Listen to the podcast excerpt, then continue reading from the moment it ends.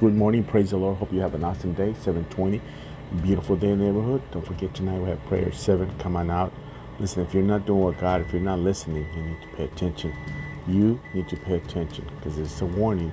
God loves you, He cares about you, but you got to listen. You got to listen. Praying for you. Hope you have a great time. I don't know about you, but I'm going to listen to what He got to say. The verse for today is Philippians 1, chapter 1, verse 9 through 10. I pray that you love your love will overflow more and more, that you will keep on growing on knowledge and understanding. For I want you to understand what really matters so that you may live pure and blameless life until the day Christ returns. Pure and blameless life. That's the way we're called to live. Nothing else.